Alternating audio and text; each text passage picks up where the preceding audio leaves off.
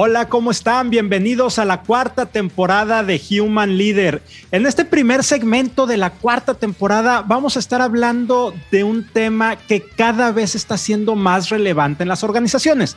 Y vamos a hablar acerca de las tendencias del mercado laboral, pero le vamos a dar un enfoque hacia las personas, es decir, esa inquietud, ese deseo de la gente, de las personas, de los colaboradores, de seguir trascendiendo, de, seguir haciendo cosas diferentes. Y para empezar el día de hoy tenemos un gran invitado, nos va a estar acompañando, nos está acompañando Horacio Marchán, él es editorialista de Grupo Reforma, El Norte, Mural, es doctor en psicología y vamos a estar abordando a partir de un artículo que él subió en, o que publicó en el periódico hace escasas dos, tres semanas que se llama Renuncio y en este, en este artículo empieza a desmenuzar, empieza a platicar cuál es el sentir de las personas, del por qué están dejando a las organizaciones, cuáles son esos motivos por los cuales empiezan, empiezan a buscar otras cosas distintas.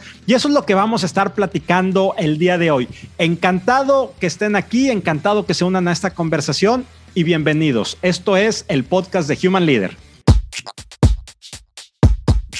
Horacio, ¿cómo estás? Un gusto tenerte aquí con nosotros en el arranque de esta cuarta temporada de Human Leader. La verdad es que un placer que nos estés acompañado. Bienvenido, Horacio. Muchas gracias por la invitación, muy agradecido, a sus órdenes. Pues ya estamos aquí, ahora sí, formalmente empezando y vámonos directo, pero antes de, de abordar este tema, que es un tema bien padre y que vamos a estar platicando durante el mes de agosto con distintos líderes de recursos humanos de América Latina. Me gustaría, Horacio, que nos contaras, ¿quién eres tú? ¿Quién es Horacio Marchán? Bueno, pues ese es un misterio para mí todavía. Eh, me ando descubriendo, Rogelio, en la, aventura de la vida. Este, pues más que contestarte quién soy, eh, porque en serio es una pregunta muy difícil, déjame contestarte un poquito lo que he hecho y, obviamente pues en aras de la audiencia, este, pues mira, yo estudié Administración de Empresas del TEC de Monterrey, tengo un MBA con énfasis a marketing eh, de la Universidad de Texas en Austin, eh, tengo un doctorado de Pacific Graduate Institute de Santa Bárbara, California, en psicología profunda con énfasis a estudios mitológicos. En esencia se centra en estudiar a la psique y, por qué y cómo la psique produce estos arquetipos, estos mitos, estas ideas, estos símbolos. Y en base a eso, pues me, me, ha gustado mucho el mundo de la psicología, aparte de ser paciente de psicólogos y psiquiatras y de haber leído y estudiado mucho. Este, muy inquieto, estudié un año y medio psicología también, estudié un año arquitectura, estudié dos años y medio leyes. Y bueno, aparte soy consultor, soy asesor de empresas de más de 25 años, llevo más de 250 giros de empresas grandotas, famosas como Cemex y Oxxo, PepsiCo y de empresas desconocidas tratando con dueños directamente. Y me ha tocado mucho moverme al enfoque sistémico de la organización.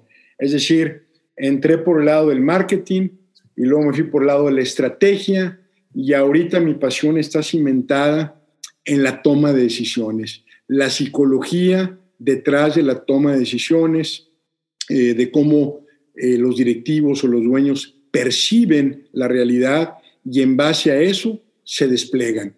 Y una vez que se clarifique cómo perciben la realidad y cómo se despliegan, eh, eh, muy enfocado a crecimiento, entonces con un abordaje sistémico empiezas a ver todas las demás partes. La organización, el capital intelectual, el capital humano, la infraestructura, la logística, el conocimiento, el espíritu detrás del equipo y así sucesivamente. También he escrito un, libro, este, se llama Hipermarketing, me lo publicó Editorial Océano en el 2005, Estoy por terminar otro libro que se llama Poder Personal. Espero sacarlo pronto, más enfocado a la persona. Y he escrito pues, varios artículos, doy clases en varias universidades del mundo. pues gran, gran carrera, Horacio, y muy honrados de que, de que estés aquí con nosotros. De hecho, de este segundo libro ya vimos por ahí una foto que compartiste en redes sociales de la versión, quién sabe qué número, pero bueno, ya, ya debe de faltar precisamente. Aquí ando jalando en esto. Muy bien, gracias. Buenísimo. Oye, Horacio, y fíjate qué, tema tan interesante, porque lo que queremos enfocar la conversación del día de hoy es hacia, hacia lo que es el capital humano, precisamente. Y tú acabas de escribir hace un par de semanas un artículo bien interesante en Grupo Reforma, el Norte Mural, De hecho, el artículo se llama Renuncio y ahí tú estás abordando temas desde una perspectiva bien diferente hasta como lo había leído el día de hoy, de cuál es el sentir de los colaboradores para lo que viene hacia tendencias en el, en el mundo laboral.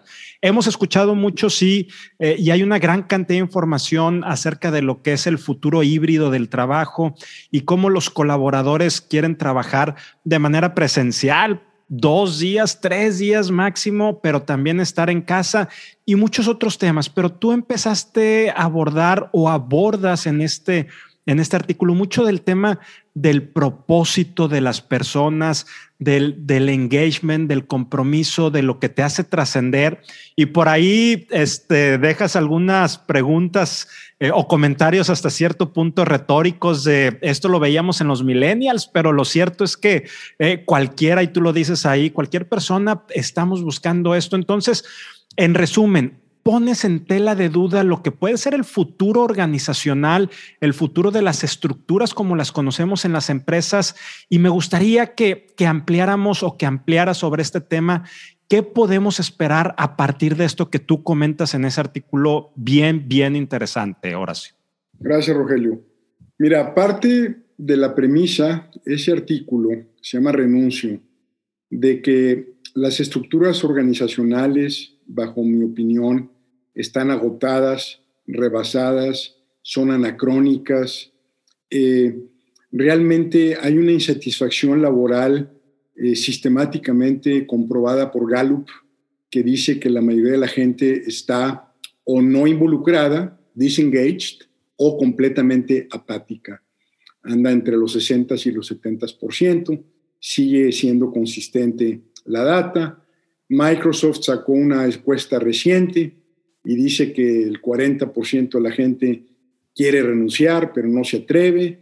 Y, bueno, eh, tú pones en Twitter, renuncié a mi trabajo y te llegan las felicitaciones y los aplausos, bravo, qué bueno que te animaste, porque hay un hastío general en cómo las organizaciones trabajan. Es cierto que el sistema capitalista ha traído muchos beneficios a la humanidad, materiales, externos, pero también es cierto que este esquema eh, sobreimpone al colectivo sobre el individuo. También es cierto que fracciona la experiencia de trabajo. La gente está haciendo, está girando una tuerca dentro de todo el mecanismo de lo que una entidad produce. Y yo creo que las empresas eh, no eh, están bien estructuradas, no manejan bien a la gente y toman muy malas decisiones me pudieras preguntar, oye, entonces, ¿por qué son exitosas? Porque son suertudas, porque le atinan, porque hay empresas y negocios, más bien, tan buenos que aguantan muchas decisiones tontas y estúpidas de sus directivos. Yo creo que hay negocios tan buenos que subsidian a los malos diseños organizacionales, que subsidian a las malas decisiones, y también vemos cómo en este sistema eh, que fracciona la experiencia, que genera silos que compiten entre ellos, que se desasocian de la experiencia del cliente, eh, que se contradicen a veces entre una función y la otra de cómo se miden. Eh, hay mucho incompetente que suben las organizaciones, que son buenos para las presentaciones de PowerPoint, que son psicópatas, o sociópatas incluso, muy correlacionado la, la psicopatía en, líderes este, y en directivos de alto nivel. Y entonces ves que eh, una persona puede engañar a su jefe, pero nunca puede engañar a sus subordinados. Los subordinados le tienen bien tomada la medida.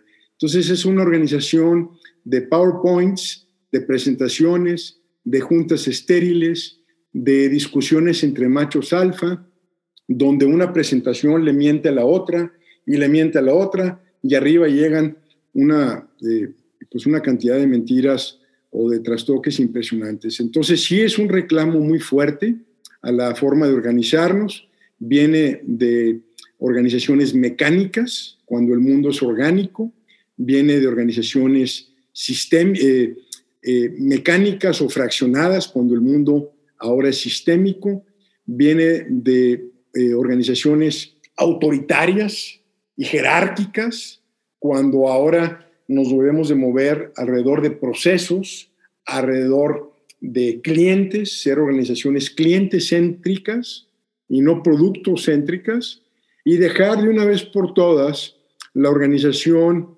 por funciones eh, y, y o la organización por geografías. Entonces, debemos de tener eh, grupos enfocados a segmentos de clientes con soporte de diferentes áreas funcionales. Agarre vuelo porque es un tema que tengo muy pensado y bueno, aquí te voy a dejar ya intervenir. Ya, déjame, eh, te, hago una pregunta, Horacio. Tú dices que las personas no se sienten cómodas y por ahí nos das un par de, datos de, de, Gallup y otras encuestas Microsoft, pero que no se quieren mover. Entonces, o, no quieren o no pueden, a lo mejor más bien tiene que ver con el no pueden. Entonces mi pregunta es, el apego laboral al día de hoy, y vamos a aterrizarlo en México eh, y Latinoamérica por el contexto de salud este, y economía que estamos viviendo actualmente, ¿existe el apego laboral o simplemente es una falta de oportunidades para moverte o hacer otras cosas? Mira, yo creo que es una combinación de factores. Eh, el primero, pues es que como tú bien lo mencionas, si yo tengo una familia o yo tengo deudas, no es tan fácil que yo aviente todo por la borda. O sea, es un tema utilitario y de posibilidad por una parte. Por otra parte, es un tema de inercia personal. La gente no se atreve eh, y, prefiere obedecer, obedecer a cambio de recibir una quincena. O sea, las organizaciones te pagan por obediente. Este, si tú eres una persona como yo, bocona, que tengo opiniones, pues olvídate, en las organizaciones yo era un agitador, era el demonio de Tasmania, me explico. Pero realmente también hay una falta como de atrevimiento, de decir, pero también entra otra vez en el tema personal, eh, Rogelio, ¿qué pasa si renuncio? Como ya traigo un programa y traigo un guion tan insertado dentro de un mundo capitalista, está bien, renuncio. ¿Y ahora qué hago? ¿Yo qué le recomiendo a la gente? Que desarrolle una segunda actividad este, y ya que más o menos la tenga dominada, que itere, entonces, eh, que ya después de que empiece quizás inclusive a generar ingreso, que se mueva. Con esto no quiero decir que condeno al infierno, a la organización actual en todos sus sentidos. Insisto, todo tiene su lado positivo y todo tiene su lado negativo. Todo tiene su luz y todo tiene su sombra. Yo estoy hablando de la sombra. Entonces, eh, eh, para regresar a tu punto, creo que eliminada el tema, eliminado el tema de la necesidad de trabajar para sostener una familia, creo que hay un tema de valentía involucrado, y, pero sobre todo de autoconocimiento. ¿Y luego qué hago? Porque estamos acostumbrados desde chiquitos a que nos digan qué hacer.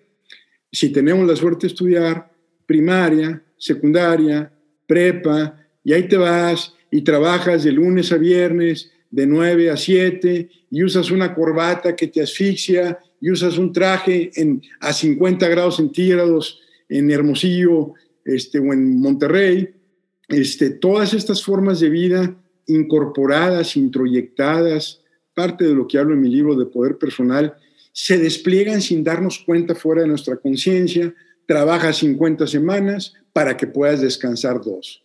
Y te retiras ya que estés viejito este, que estés con dolores de espalda, que tengas dinero para viajar, pero ya no quieras. En fin, yo sí hago un reclamo a que debemos de replantear la forma en que nos organizamos y también las personas deben de replantearse cómo se quieren desplegar en la vida. Horacio, pregunta con trampa. Va con trampa esta pregunta. ¿Las organizaciones van a tener ese cambio epistemológico que tú estás diciendo antes de que la crisis de falta de talento los alcance? O sea, ¿Tú qué crees? Y es un, ahí va la trampa, es un poco futuriar, adivinar, ni los pronosticadores del tiempo le, atinan al clima, pero bueno, ¿tú crees que vaya a haber ese cambio este, previo a que la crisis de talento los alcance o va a ser ya un cambio obligado y forzado porque inclusive incrementando salarios, beneficios, van a empezar a resentir la pérdida de talento? Mira, me parece muy relevante lo, que preguntas con o sin trampa, es muy importante lo que señalas. La gente con talento tiene oportunidades. La gente con talento se va. Los que se quedan son los que tienen miedo o los que no tienen talento, que yo creo que todos lo tenemos, pero quizás no lo han descubierto. Entonces, ¿qué pasa en las organizaciones? La gente que puede en una organización mala es la primera que sale. Hay, hay fuga de talento y se queda pues el mediocre o el que no tiene eh, esa fuerza todavía. Eh, eh, por ejemplo, la fuerza de gente que migra de México a Estados Unidos, todas esas, personas, pues son pura gente audaz, que se va allá al desierto de Sonora o se va a cruzar el río Bravo. Toda esa vitalidad, esa energía, pues es una tragedia para México que se nos vaya tanto talento para allá, persiguiendo un sueño el sueño americano. Y resulta que leyendo una investigación del Pew Hispanic Center de Washington, dice que el 95% de la gente que emigra a Estados Unidos buscando mejores oportunidades tiene trabajo en México. O sea, no es, aquí hay un subempleo tremendo. Entonces, ¿qué va a pasar? Yo creo que las organizaciones a base de estar viéndose afectados por la fuga de talento, va a tener que replantearse en cómo eh, se organiza y se estructura. Va a ser forzada, va a ser obligada. Las compañías de más de vanguardia van a tener otra conceptualización de, de cómo se organizan. Yo insisto mucho en organizarnos por grupos de clientes porque están reforzando el propósito de una compañía, que es crear clientes, retener clientes, desarrollar clientes y recuperar clientes. Todos los demás son procesos accesorios. Entonces, si te cimentas alrededor del cliente, este, tu organización luce de manera diferente. Amazon, por ejemplo, es muy famoso la petición de besos que dice, no me inviten a juntas donde no se habla de cliente, porque el cliente es el génesis de cómo debemos de organizarnos. Es decir, es una organización como reverse engineering, es de qué quiero entregar y cómo me organizo. Yo creo que las organizaciones van a ser forzadas o bien la gente talentosa que no se vaya y que suba va a replantear el esquema organizacional, como creo que ya está ocurriendo, sobre todo en empresas de tecnología. Ya. Oye, Horacio, ¿y por qué ha sido tan complejo para las empresas detectar o detener estos pequeños tiranos eh, sociópatas este, que nos decías al, al, al principio? ¿Por qué, ¿Por qué se da? ¿Por qué son ellos los que llegan a las posiciones de, alto liderazgo? ¿Es simplemente por ese enfoque que no está centrado hacia el colaborador y al cliente y que está más enfocado hacia los accionistas? ¿O por qué se ha dado ese, e, e, esa no identificación de los pequeños tiranos?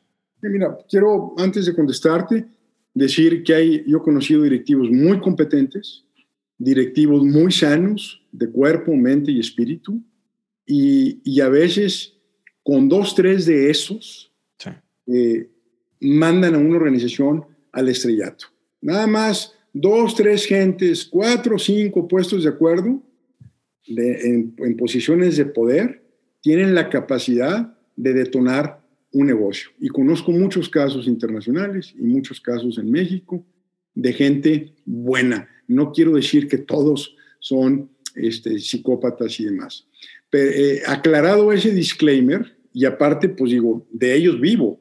Yo soy asesor de empresas y me contratan de todo. Y, y mi reto es cómo le hago con las circunstancias, con las personas, donde estoy y con lo que tengo para ayudarlos. O sea, yo no me excuso en que es un tipo de persona X, Z o Y.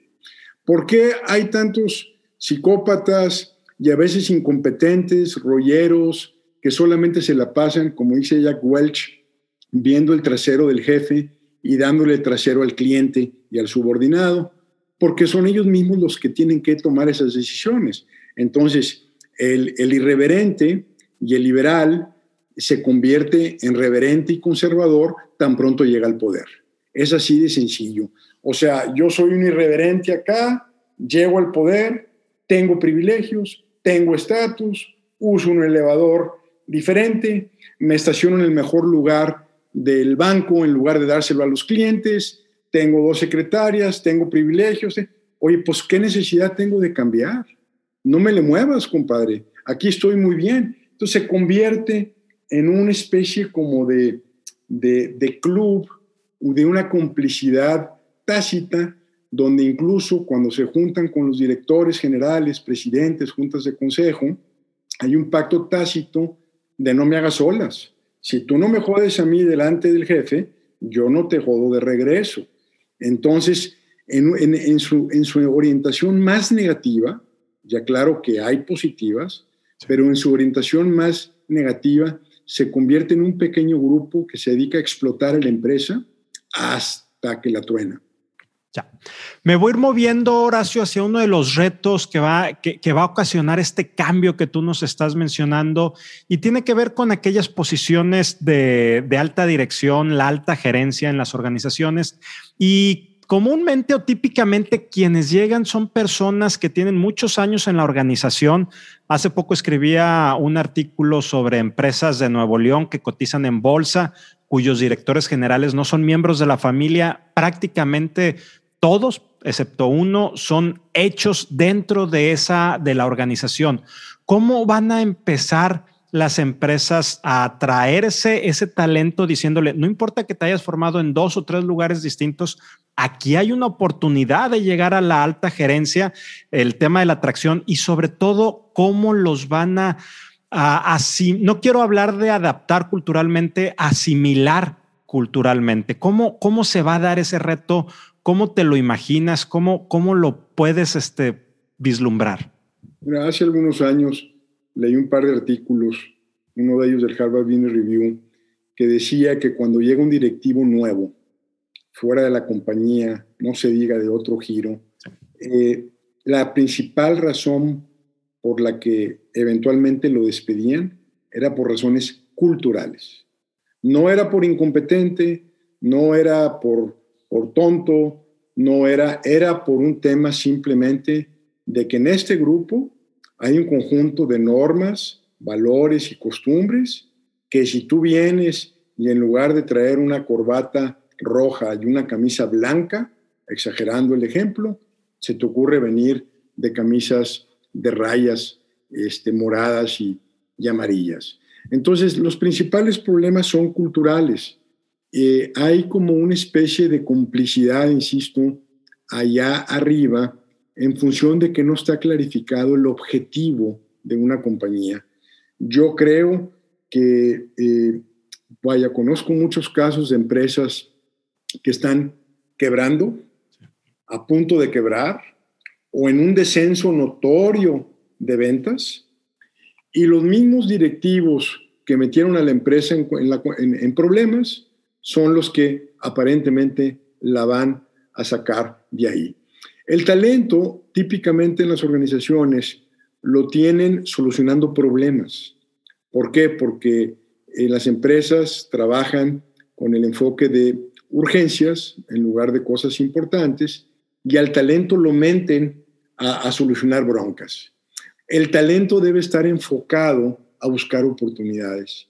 El talento debe estar enfocado a explotar oportunidades. Entonces, si tú agarras a tu mejor gente y la pones a solucionar problemas, lo único que estás haciendo es que están repartiendo aspirinas, este, arreglando síntomas, eh, en lugar de enfocarse a las causas o en lugar de estar sembrando el futuro de la compañía.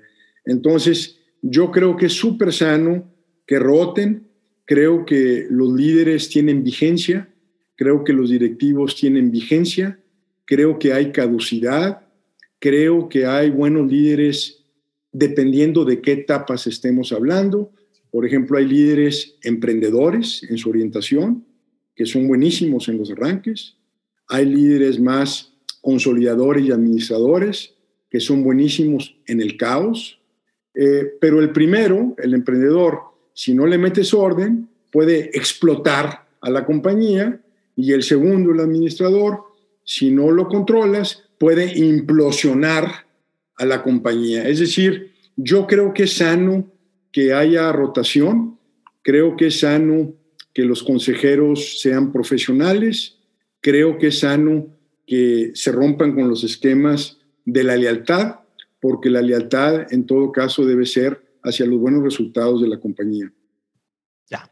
Y finalmente, Horacio, para ir cerrando esta conversación, ¿cómo podría un líder de recursos humanos de cualquier organización, con líderes en su sombra, en su luz, este, con cosas más buenas, cosas más malas, en genérico, ¿cómo podrían irse preparando y estructurando y acompañando a los directores generales y, y, apoyando y dándoles ese soporte y ese cambio de mindset precisamente para adecuar a las organizaciones a este tema, a este cambio que tú nos platicabas en este artículo, renuncio de lo que están sintiendo las personas, ese tema de pertenencia, de necesidad de trascendencia.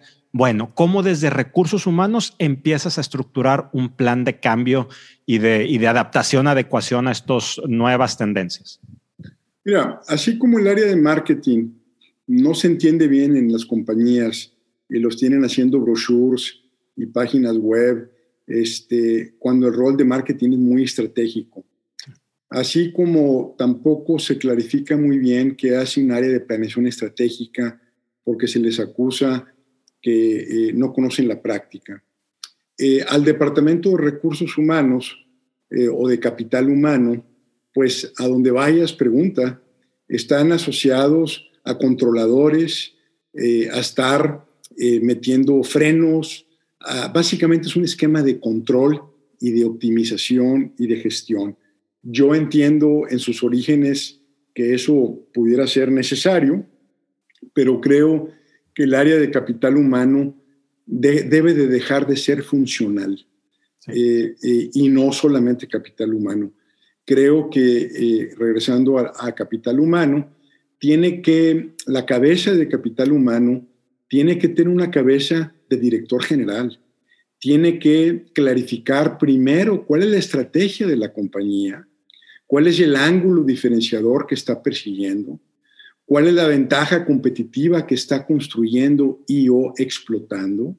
Y en base a entender la estrategia del negocio, entonces tú agarras el área de recursos humanos como un habilitador de esa estrategia, rara vez articulada y clarificada, parte de lo que yo hago, pero finalmente debe estar pensando en eso. Los esquemas de control o de gestión, mira, pues los de gestión, nóminas y, todas esas cuestiones, pues ya los, la era digital está automatizando, tercerizando muchas cosas, pero si hubiera una función este, eh, determinante eh, en la organización es capital humano. O sea, yo creo que los problemas de negocio son fáciles, los problemas de gente son los difíciles. Entonces, si capital humano, en mi opinión, tuviera una visión más de cómo es un, el, es, no es un, es el mega habilitador de la estrategia y se construye alrededor de eso y obviamente deja el enfoque mecánico eh, funcional, de silos, rígido, y se mueve lo orgánico, sistémico, eh, estratégico, cliente céntrico, en lugar de producto céntrico y, o geografía céntrico. El, capital humano eh, es indispensable. El tema es pues que, tengan esa visión y, yo no lo veo muy comúnmente. Creo que tiene que ser el director general el que en un momento dado le diga capital humano, no te voy a medir sobre las métricas tradicionales, desde ahí empieza el problema, necesito que te subas a bordo de esta visión. Y ahora sí, ayúdame a encontrar lo que necesito y a potenciarlo. Ya. Horacio, antes de irnos y, agradecerte formalmente el que nos hayas acompañado, buenísima la plática para seguir este, desmenuzando, desenredando este, este tema que planteaste en tu artículo. ¿Alguna pregunta que yo no te haya hecho y sea importante traer a esta mesa de conversación o alguna reflexión final que nos quieras compartir, Horacio? Pues mira, yo, creo que eh, todas las áreas, particularmente capital humano, debe de pensar primero en el humano, en el ser humano. Creo que hemos comprado la colectividad, el boleto del capitalismo, que le debemos mucho en su luz, pero creo que las personas primero tienen que pensar en ser personas. Eh, lo más indispensable eh, o lo indispensable es el autoconocimiento. Capital humano debe incorporar en mi opinión, eh, prácticas de psicología, de meditación, eh, de bienestar físico, de nutrición, eh, debe de buscar que las personas se conozcan mejor, porque todo parte del individuo. Veo individuos muy perdidos, muy dañados, que no se atreven a ir con un psicólogo, que comen mal y por ende afectan sus procesos químicos metabólicos y demás, que están aferrados a, estar este, atiborrados de cosas, viviendo en una guerra cuando eh, el, objetivo debería ser primero el autoconocimiento, la paz, una plataforma física, mental y emocional.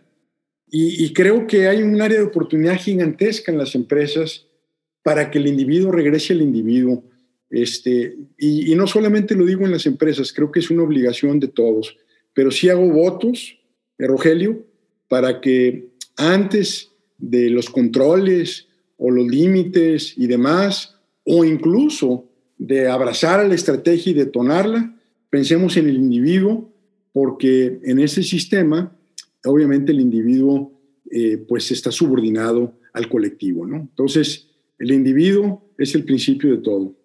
Y celebro esa parte que tú dices, Horacio, porque últimamente hay tendencias importantes que quieren enfocar a recursos humanos hacia temas de data analytic y hacia temas de hacer predictivo a través de puros datos el comportamiento de las personas, pero estamos olvidando, estamos dejando a un lado precisamente la invitación que tú nos haces centrémonos, regresemos a lo que es la persona, sus emociones, el lenguaje, el cuerpo, etcétera, desde una perspectiva un tanto más filosófica, según entiendo, nos comparte. mira, el, data analytics lo único que hace es ser eficiente el problema.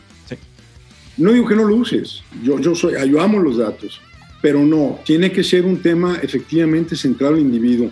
Si la organización dice voy a ofrecer horas de terapia, entonces el individuo va a decir, oye, esto es valioso. Si es valioso para la organización, ¿por qué no es valioso para mí? Sí, creo que ese es el punto medular y celebro que, estés de acuerdo. Me encanta, muchas gracias Horacio. Nueva... ¿Puedo, puedo Rogelio? Antes, eh, soy mercadólogo de origen, eh, puedo invitar a la gente a que me siga en mi canal de YouTube. Por supuesto que este, sí. Eh, si me permites, Horacio Marchán. Tengo un podcast que se llama Horacio Marchán el Podcast, que si tú me lo permites voy a subir esta entrevista también ahí. Este, eh, tengo mi, mi, Facebook abierto, tengo mi Instagram, horacio.marchán, y ahí en, en mi sitio, horaciomarchán.com, pues está toda la, lo que he publicado, este, más o menos ahí eh, enfocado, por si alguien quiere contactarme, y también vienen mis datos, y aprecio muchísimo que me hayas este, invitado a tu programa. Muchas gracias a ti, Horacio. Y los datos de contacto de Horacio en la descripción de este episodio, ustedes lo pueden encontrar. Aquí se los estamos compartiendo. Y pues nuevamente, Horacio, de corazón, muchas gracias. Una gran plática. Nos das mucho pie para abrir todas las conversaciones del, mes de, de agosto y va a estar buenísimo. De corazón, gracias. Gracias también a ustedes por acompañarnos, por seguirnos en esta transmisión. Ayúdenos a compartir este episodio para seguir conectando con muchas más personas y tomemos esa invitación que nos hace Horacio, centremos nuestras organizaciones en las personas y en el caso desde la perspectiva de recursos humanos en nuestros colaboradores. Horacio, te mando un fuerte abrazo. Igualmente, hasta luego. Bye. Bye, gracias.